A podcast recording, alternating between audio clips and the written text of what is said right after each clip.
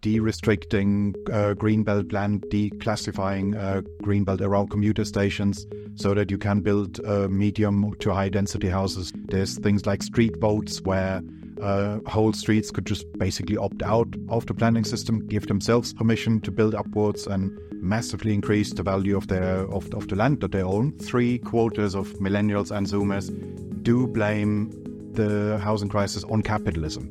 So not uh, NIMBYism, not planning laws, not other factors, not political short-termism, but capitalism per se. If it were a problem of capitalism, we would expect to see similar problems everywhere. We don't. We see massive variation uh, between economies that are all capitalist in different ways. And um, so that really cannot be the issue. Housing Secretary Michael Gove has declared that if young people can't get onto the housing ladder, they're at risk of abandoning democracy.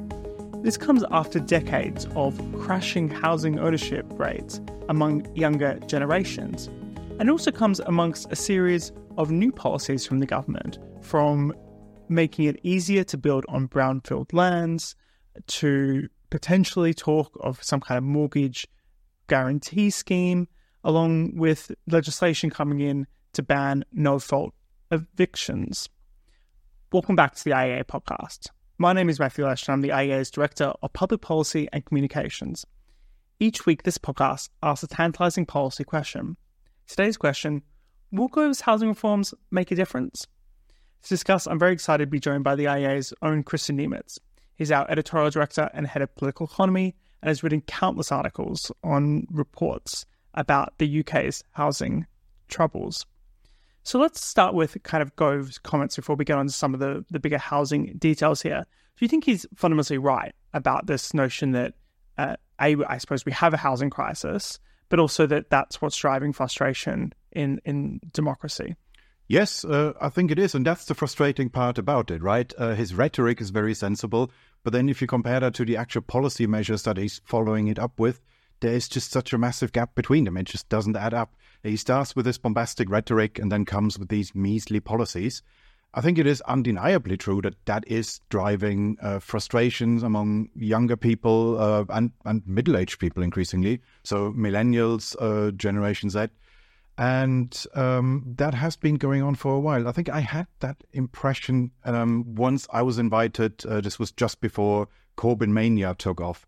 Uh, I was on a panel at some university uh, which was on the housing crisis. And uh, I tried to make the case that it is mostly driven by government intervention, supply side constraints. Uh, there were th- the other three or four panelists were mm. all socialists of various kinds. And they were just far better at weaponizing that for themselves. And they had the audience on their side. So it, it, it was quite, quite clear to me at that on that day this is driving people leftwards. Interesting point there. So I, I suppose it's hard though because there's so much else going on in in our political economy. You know, there's there's obviously all the cultural issues which are potentially driving younger people uh, left left toward politically.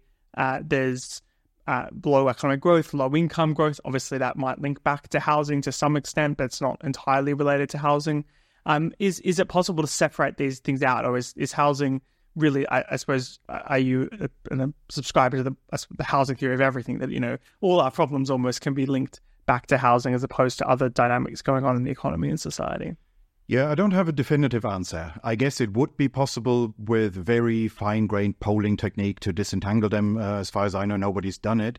But say our own polling that we used for uh, the paper Left Turn Ahead, I think two two years ago, three years, mm. uh, it did show something like three quarters of millennials and Zoomers do blame the housing crisis on capitalism. So not uh, NIMBYism, not planning laws, not other factors, not political short-termism, but capitalism per se. Uh, and it is also, it is at least plausible to think, well, you're in your role as a renter, um, the uh, your your that is your main interaction with the market economy, and most of us don't learn about economics by reading textbooks, but through but in practice. And it's not that people are terribly frustrated in their role as, say, consumers of mobile phones uh, or um, uh, going to a restaurant or, going on foreign holiday, that's your interaction with capitalism as well. These are these interactions are mostly positive, but that's not uh, what drives our impression of capitalism. It is when you spend more than half of your income on some moldy shoebox and you Mm-hmm. think, well, um, uh, I'm paying a lot, paying through the nose, not getting much for it. That is that leaves an impression. That uh, if you think that's what capitalism means, then you might decide I'm I don't like it. And it does seem like for a lot of people that is a market, or at least on the face of it, there is a housing market. People um, bid for properties, people bid, uh, pay, and search around for apartments to live in, and then it, it's of course it's a broken market. Um, it's not necessarily functioning the way it would free of government restrictions. I suppose is your point there that it can't really be the fault of, of capitalism or, or free markets if the, really the underlying problem is something else. Well, that's exactly it. Uh, if that were, if it were a problem of capitalism per se, you would expect to see more or less the same problem everywhere in all market economies. But we don't. It is really Britain that is the outlier here, not the only outlier, um, but one of the one of the few countries that have seen house price increases of such a magnitude. The other ones, interestingly, uh, Australia and New Zealand, uh, which goes very much against the idea that this is because Britain is full. I mean, Australia, as, as you know far better than I, has a, a a population density that's by European standards comically low, uh, but they have British style planning laws, or, or maybe do it in a different way, but leading to similar results. And um, yeah, it really is this cross country variation. If it were a problem of capitalism, we would expect to see similar problems everywhere. We don't. We see massive variation uh, between economies that are all capitalist in different ways. And um, so that really cannot be the issue.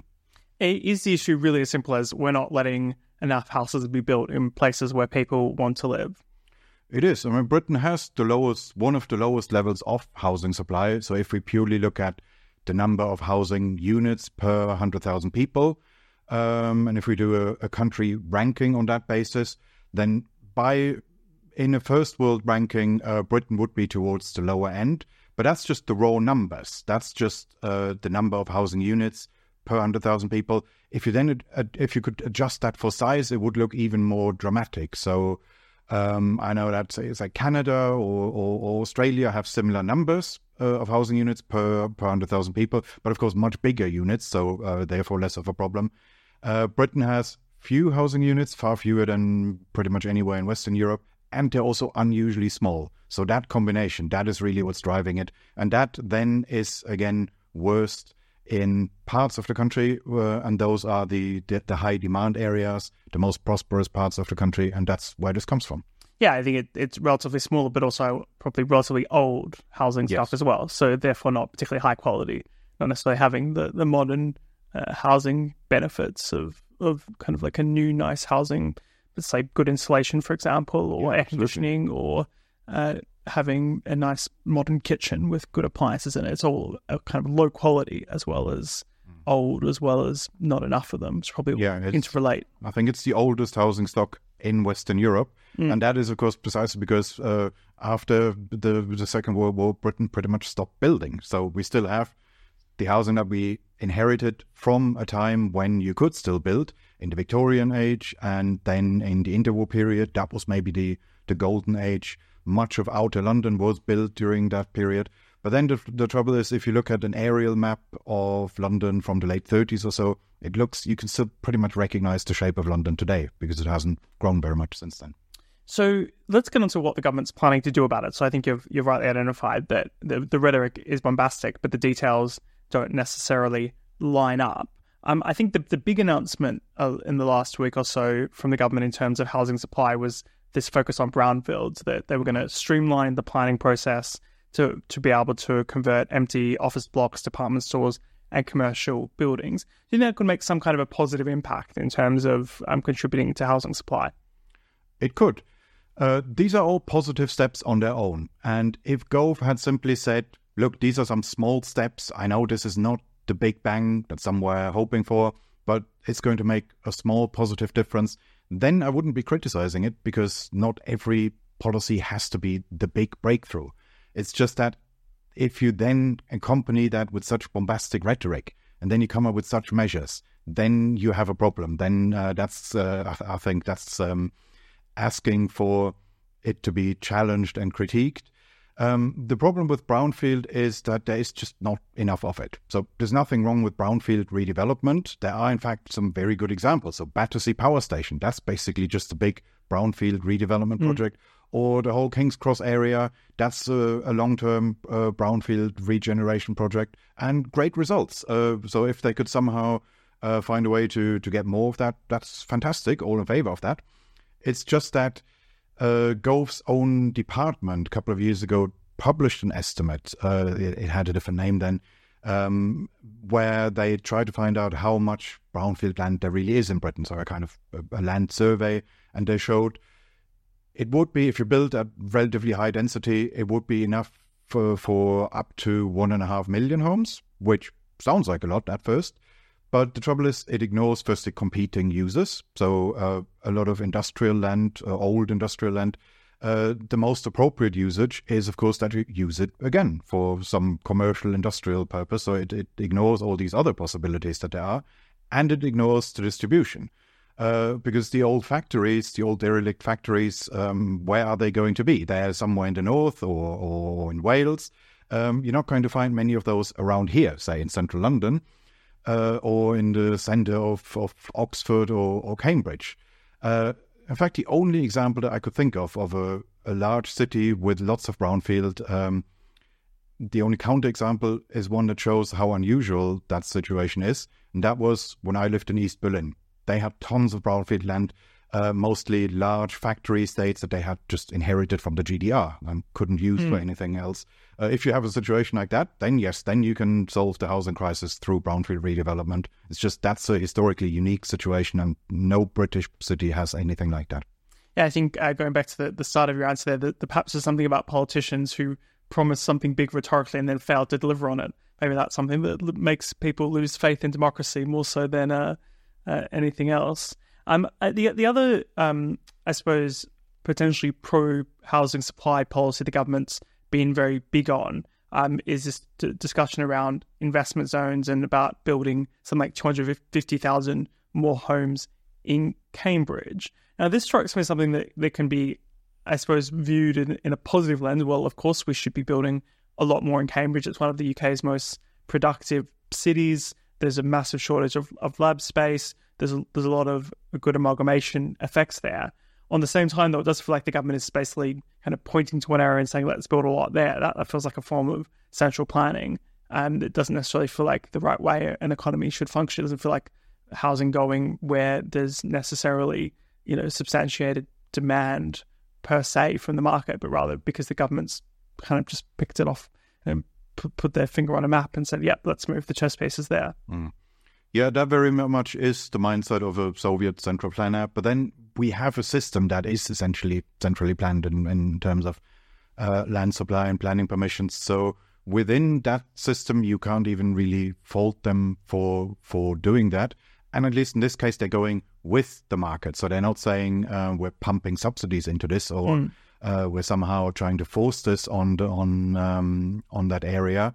They're just going with there is the market demand anyway um, there is uh, that there was uh, you you can read about this regularly of investors in that area saying um, we can't find enough lab space. Uh, we have the potential to expand here. We just need the physical premises for it. We just need the space for it. And uh, in in that sense, you could say if they if they then just say, well, okay, we'll we'll give you that, um, even if it's just in that limited area um, then at least they are going with market signals in that regard. But yes, of course, ideally it should they should just say if this works for the Oxford Cambridge area, why not have it in mm. the hmm. whole country and then uh, let investors figure out where to go.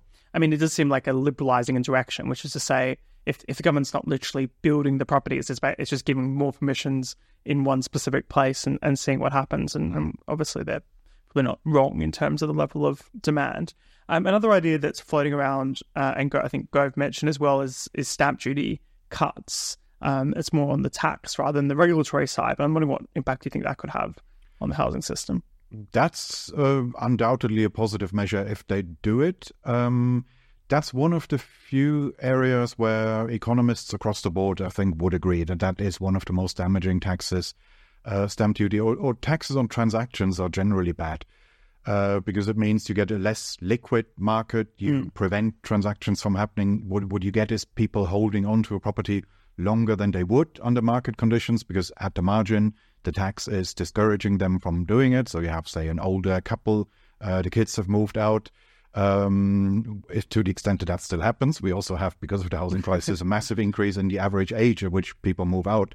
Uh, so the kids uh, moving out could now be the kids in their 40s. But let's say they finally have moved out, uh, and now you have this uh, elderly couple living in a house that's far too big for them uh, where under market conditions they would probably downsize and um, yeah the tax just discourages that because every time you do that every time a property changes hands uh, you then have to pay the tax again. And so that that is a way of of freeing up housing space and making more efficient use of the housing stock that we have. Uh, all well and good. It's just that uh, for me the main focus should always be on growing the housing pie growing the total size of the housing stock and then making more efficient use of what we have should be an afterthought. So the other news as well in the last week is the government reiterating their plans around no fault evictions. I wonder what that means in practice, um, and whether or not it does actually, I suppose, have the what it says on the tin. Will it actually help renters and the, the young people who are stuck, as you said, in those little shoeboxes, paying too much? Well, the term is no fault eviction is a bit of a misnomer um, because it makes it sound as if under the current system, the landlord could just show up at the doorstep and drag you out because they feel like it.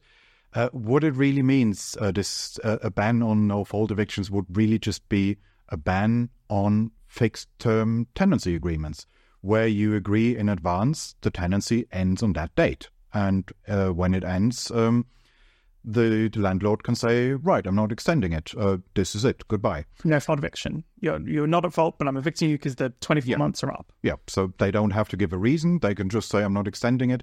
And what, what that's going to be replaced with is a system where a tenancy can only be ended under specific circumstances, where the government is giving you say, a list of reasons, uh, saying if it's one of those, whatever it's, it is five, six, seven reasons, if it's one of those on the list, then you can end it if it doesn't fall into any of those categories, then you can't. You have to uh, keep renting, letting the place to your present tenant indefinitely.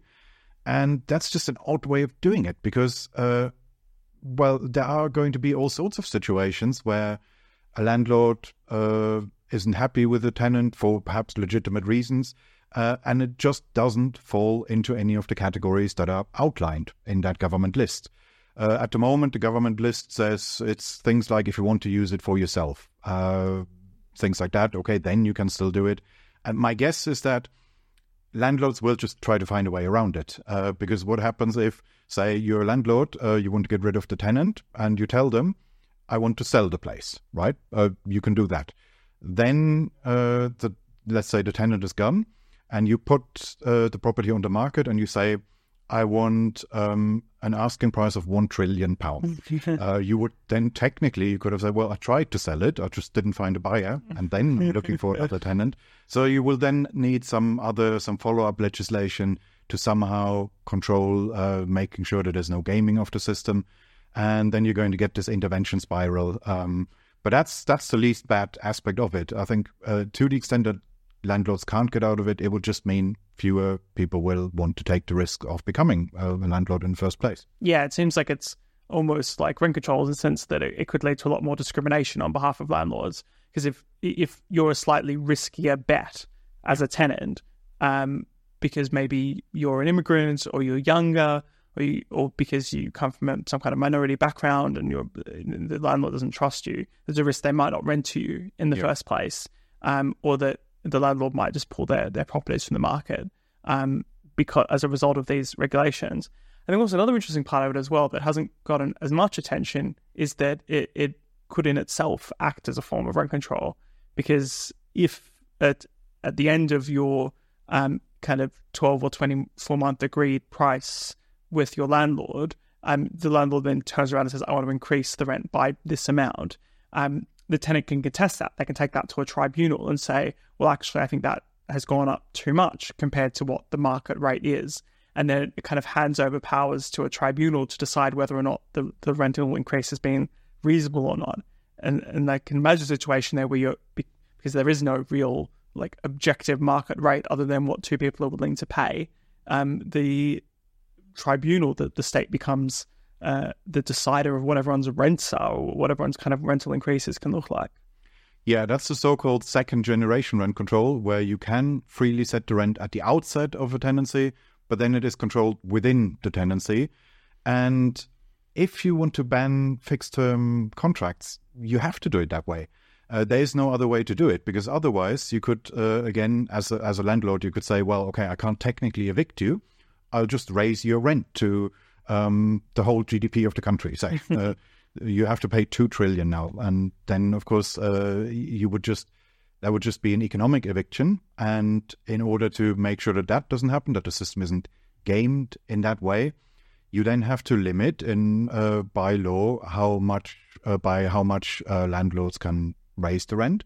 And then, then you're back to a second generation rent control, which is not as bad as first generation rent controls, uh, because you still have free market pricing at the outset of uh, of uh, a tenancy, and you will probably have some uh, system where they look at some average rent index and so forth. But it's just it's going to be a bureaucratic nightmare. Um, they they tried to do something like that in in um, in, in Berlin for for a while, and uh, it it just leads to a situation where the landlord will then say, "Well, my case is a bit different from the local average because I've done such and such with the property." And then uh, there will have to be laws on what you can do so that um, so that landlords don't overinvest in order to have a, a reason to uh, to to raise the rent. And then they they even had things like um, renovating. Uh, installing a second bathroom is then prohibited because the landlords could use that as an excuse to raise the rent and, and things like that. And one of the few good things uh, about the British rental market so far has been that it was relatively lightly regulated. Uh, it was far too expensive overall because of the overall supply shortage, but at least if you were looking for a place, you could quite quickly find something. Very expensive, uh, of course, uh, insecure, but at least quick and, and in that sense easy. And now we're probably going towards the worst of all worlds, where we uh, pay the highest prices but also uh, where we will also have long waiting times and people will be stuck and not being able to find a place. It's worth noting that um, in Scotland they have introduced second generation rent controls, and it's been the exact disaster you'd expect, which is uh, the the cost of renting in Scotland has gone up, particularly in Edinburgh, has gone up massively, and there, there is a big shortage of supply. It's quite difficult for people to find places to live um, compared to in the past.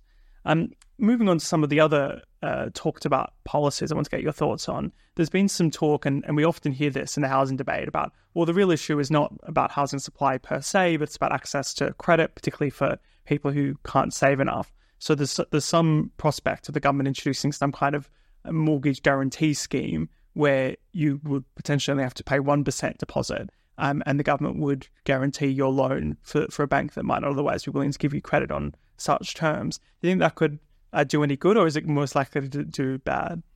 Well, that's uh, definitely going to lead to another subprime crisis. But that's uh, the issue here is that uh, the reason why deposits are high is simply that in a situation where house prices are as high as they are, um, loans become riskier. So if you go to your bank and say, I would like to take out a loan, three times my salary, they'll probably say, well, okay, you have a solid uh, credit record. Um, I can't see why not. Uh, whereas if you say, I want to take out a loan nine times my salary, then of course they're going to be a bit more cautious. And that could mean they will demand a higher uh, deposit, a higher uh, down payment as a form of um, filtering um, and, and signaling your credit worthiness. And, and that's um, just a reflection of the overall high price. And therefore, fiddling around with the deposits, uh, that's that's really not going to uh, to solve the issue. That's really just the bank's way of making sure that you are a good a good uh, credit risk, a risk worth taking. And if you manipulate uh, those signals, you're you're just going to um, well, you're not even improving affordability. Really, you you're just uh, encouraging lots of people to uh, take out mortgages who probably shouldn't be taking them, and um, you shift some of the risk to the taxpayer. And it seems to me also you're likely to increase demand um, yeah. by increasing the amount of people who can borrow to, to get into houses. So you're probably going to push up prices anyway. and make make housing more expensive without you know, it's the same number of housing, just more credit chasing after it. And the the other um, policy I've also seen talked about some kind of foreign ownership levy going after those foreigners who are buying up housing, I suppose, particularly in central London, um, and therefore meaning there aren't enough housing for, for British people. Now, of course, we are two foreigners sitting here talking about this, although we might not be, I guess, we're UK residents, so maybe we're not cast as foreign owners. But uh, there is still that narrative around foreign owners, around immigrants being the kind of central issue in the housing debate. Yeah, that's that's another red herring, another NIMBY excuse. Um, there are, of course, overseas buyers, uh, but most of the time, so for a while, I was renting a place from an overseas investor, and the fact that he was an overseas investor made absolutely no difference to me. Uh, it was a landlord like any other. The only difference it meant in practical terms was that I didn't meet the guy because he lived abroad. Uh, but it makes no difference otherwise whatsoever. It was done through an agency, uh, as a lot of uh, British based landlords also do. Uh, it would only really be an issue if somebody hypothetically just bought a place and then did nothing with it. Uh, but that is, in, in reality, that's really rare. Uh, Britain in general has a very low vacancy rate. so the, the, the proportion of the housing stock that is left empty is one of the lowest uh, for for any um, uh, country where there is data on this stuff. So by first world standards, it's it's one of the lowest um, you you you'll find anywhere. And even then, even that rate is mostly uh, is then uh, correlated with house prices across the country, meaning it's uh, it's lowest in London and highest uh, in I think the northeast of England or, or, somewhere, which makes perfect sense. If you if you own a house uh, in the northeast of England, um, which you don't need just yet, um, you can leave it empty because the the opportunity cost uh, isn't that high uh, because that's an area where the housing shortage isn't that severe. Whereas if you own a place in London, of course you would not leave it empty because uh, the opportunity cost is just too high. You could rent it out to someone, you could make some some money from it, uh, leaving it empty is never going to be the the ideal solution, and that's why that that very rarely happens. So I think it's something like less than one percent of uh, of the total housing stock that's that's empty. Uh, far less than that in London, and then much of that, of course, is, is short term. So you have a, a, natural rate, like the natural rate of unemployment. Uh, you have a natural rate of housing vacancy.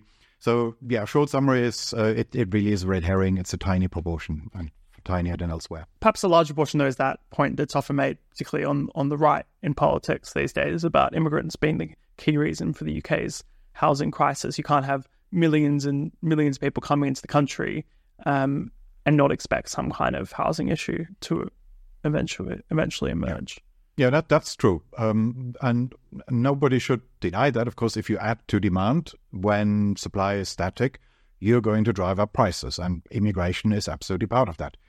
Uh, and it's it just strikes me as a strange idea that you would design an immigration system, you know, the immigration rules around the housing stock that you have. So, say if people want less immigration for, for cultural reasons, or because um, because there are too many uh, people who then become net recipients rather than fiscal net contributors. Okay, these are valid reasons. Uh, then, but then it should be done for that reason, rather than for uh, because of the housing situation, uh, because that means uh, the housing stock that you inherited from the past dictates the immigration policy that the country adopts now, and that that's that's a very strange situation. I would say the immigration system, the immigration rules should just reflect whatever um, public preferences are or, or, the needs of the economy or whatever. Uh, and then if people come here, well, of course they're going to need to live somewhere, then then build the houses. So this would be a bit like if you imagine we had a situation where the number of cars is fixed for some reason, some historic uh, law that we inherited, only this many cars in the country. Then it would be true to say if you allow immigrants into the country, car prices go up uh, because they now become competitors for our fixed car stock. Um, and yeah, it wouldn't be true to say uh, with less immigration, car prices would be lower it would just be a strange way to design an, an immigration system. Uh, it would uh, the the priority should then always be, well, why can't the supply side respond to the increased demand? Yeah, it, it seems to me at least that it's a bizarre thing to say to a, a company, I'm sorry, uh, or uh, for a country to say to a potential immigrant, no, you can't come here and um, work as a doctor or nurse. You can't come here and work in a tech company in London, uh, despite the fact that we need your skills, despite the fact that you'll make us richer um, because we can't build enough houses. It was almost like a double whammy. We're, we're making ourselves poorer by potentially not allowing an immigrant who could be quite valuable um, to society, but we're also not building the houses, even though we know there's the demand there. Um, the, the final show I want to get your thoughts on. I know we've to tour de force of various government um, housing policies, but there is really a lot going on in this space and a lot um, being thought about. Um, is is the latest policy announcement this week uh, for the government about short term lets? Um, th- this is particularly the known as the kind of anti Airbnb law, um, where you're going to for all future um, short term lets, particularly holiday lets, you can have to have a national register, and there's also going to be a new rule for councils to require planning be able to require planning permission for something to convert into a short term let a holiday let. Now, there's a lot of angst um, in particularly uh, seaside communities in areas that are popular um, for tourists ab- about the, the loss of properties to these holiday lets. Do you think it, this could then, I suppose, on the positive side, have some positive impact for local residents who want to live in these areas? Yeah, again, this is uh, the problem here is uh, again that if you have a situation where some uh, good that is considered essential is in short supply, um, people start obsessing about how it's distributed. Uh, so we saw this in the early stages of the pandemic. If you remember, there was uh, toilet paper panic buying, and then there was then you saw uh, pictures on social media of uh, shaming people for buying too much toilet paper. That's because there was a, a short term obsession uh, around this. In normal times, nobody cares how much toilet paper uh, other people buy. Uh, it's just when uh, when there is this perception insufficient supply, then we start obsessing about somebody might be taking more than their fair share. Isn't that terrible? and that's exactly what's going on here. That we don't have enough houses, and therefore we obsess about whether somebody might be taking a bit more than they need here and there. It's the the same issue with second ownership, uh, second home ownership, um, the empty house issue that that uh, that we talked about, and this is just another one of those uh, issues where I haven't seen the figures, but I would bet uh, it's always the case when somebody talks about uh, these demand side issues. Once once you look into the figures, you you realize it's it's actually quite a trivial proportion and really not that big a deal, and a bit of a moral panic around it. And I would bet that this is a similar case. Uh, of course, you could ban or, or severely restrict uh, Airbnbs, short term lets. Uh, the problem is just, let's say, if a coastal town or, or, or, any kind of town has a high proportion of those, that probably means that a lot of people want to go there. Uh, so it's it's probably a tourism hotspot. Mm. and then that can mean two things. Uh, firstly, if you restrict that, well, that tourism demand will probably still be there. So people will still want to go there. And what does that mean if they can't get a short term let?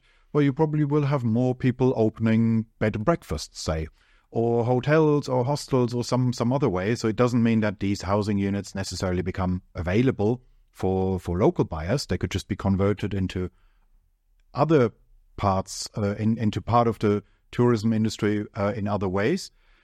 Or to the extent that it does reduce tourism into the area, well, okay, it could free up some housing units for local people, but it also deprives the area of, of an income stream. And mm. uh, I, I, can't see. Uh, surely it's a, it's a good thing if you have lots of people coming, and if it's repeat business, especially if it's people who come back regularly.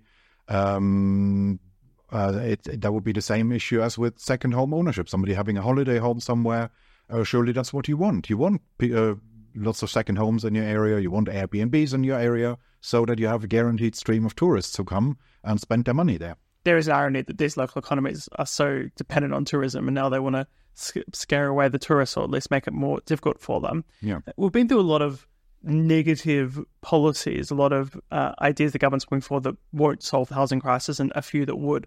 I'm wondering what you'd say uh, if you could either wave a magic wand or perhaps even, I suppose, some more politically viable ideas to actually address this issue. So I think it's it is obviously easy to sit here on the outside and criticize everything the government's doing or a lot of what the government's doing. The question then becomes, what should they be doing instead? But there have been over the years, there have been several um, politicians, housing ministers, housing secretaries who were pretty much on on our side. Uh, So I remember when I first wrote about the issue 12 years ago, I think, uh, Nick Boles was housing minister. He was a pretty solid YIMBY. Um, the problem is just that when when you have YIMBY politicians, uh, it always creates a NIMBY backlash, anything they try to do, and you never see an equivalent response on the pro housing side, on the YIMBY side. So that's what needs to happen. YIMBYism needs to become a political constituency so that if you're a politician and you position yourself as pro housing, uh, there has to be a constituency of people who will defend you and who will have your back so that you can say, yes, there is an NIMBY backlash. Some people hate me. Some people will not vote for me. But I accept that because there are people on the other side who do support me. And then you can do the equivalent of, say, what Sadiq Khan does on culture war issues when mm. he hmm. wades into those. Uh, he knows exactly that uh, when he positions himself on the woke side, that some people will hate him for it. But he doesn't care about that because he knows that others will defend him. And you need an equivalent of that on the housing side. That, yes, there may be NIMBYs who hate you, but there will also be some people who will be on your side. And that needs to happen. It needs to become a more balanced situation, some symmetry, so that you can do the things that we know need to happen. Things like uh, de-restricting uh, greenbelt land, declassifying uh, greenbelt around commuter stations, so that you can build uh, medium to high density houses around. Uh, I mean, there are literally commuter stations that are surrounded by muddy fields or, or, or very low density um, sporadic housing, which which need to be absolutely developed to to a high density.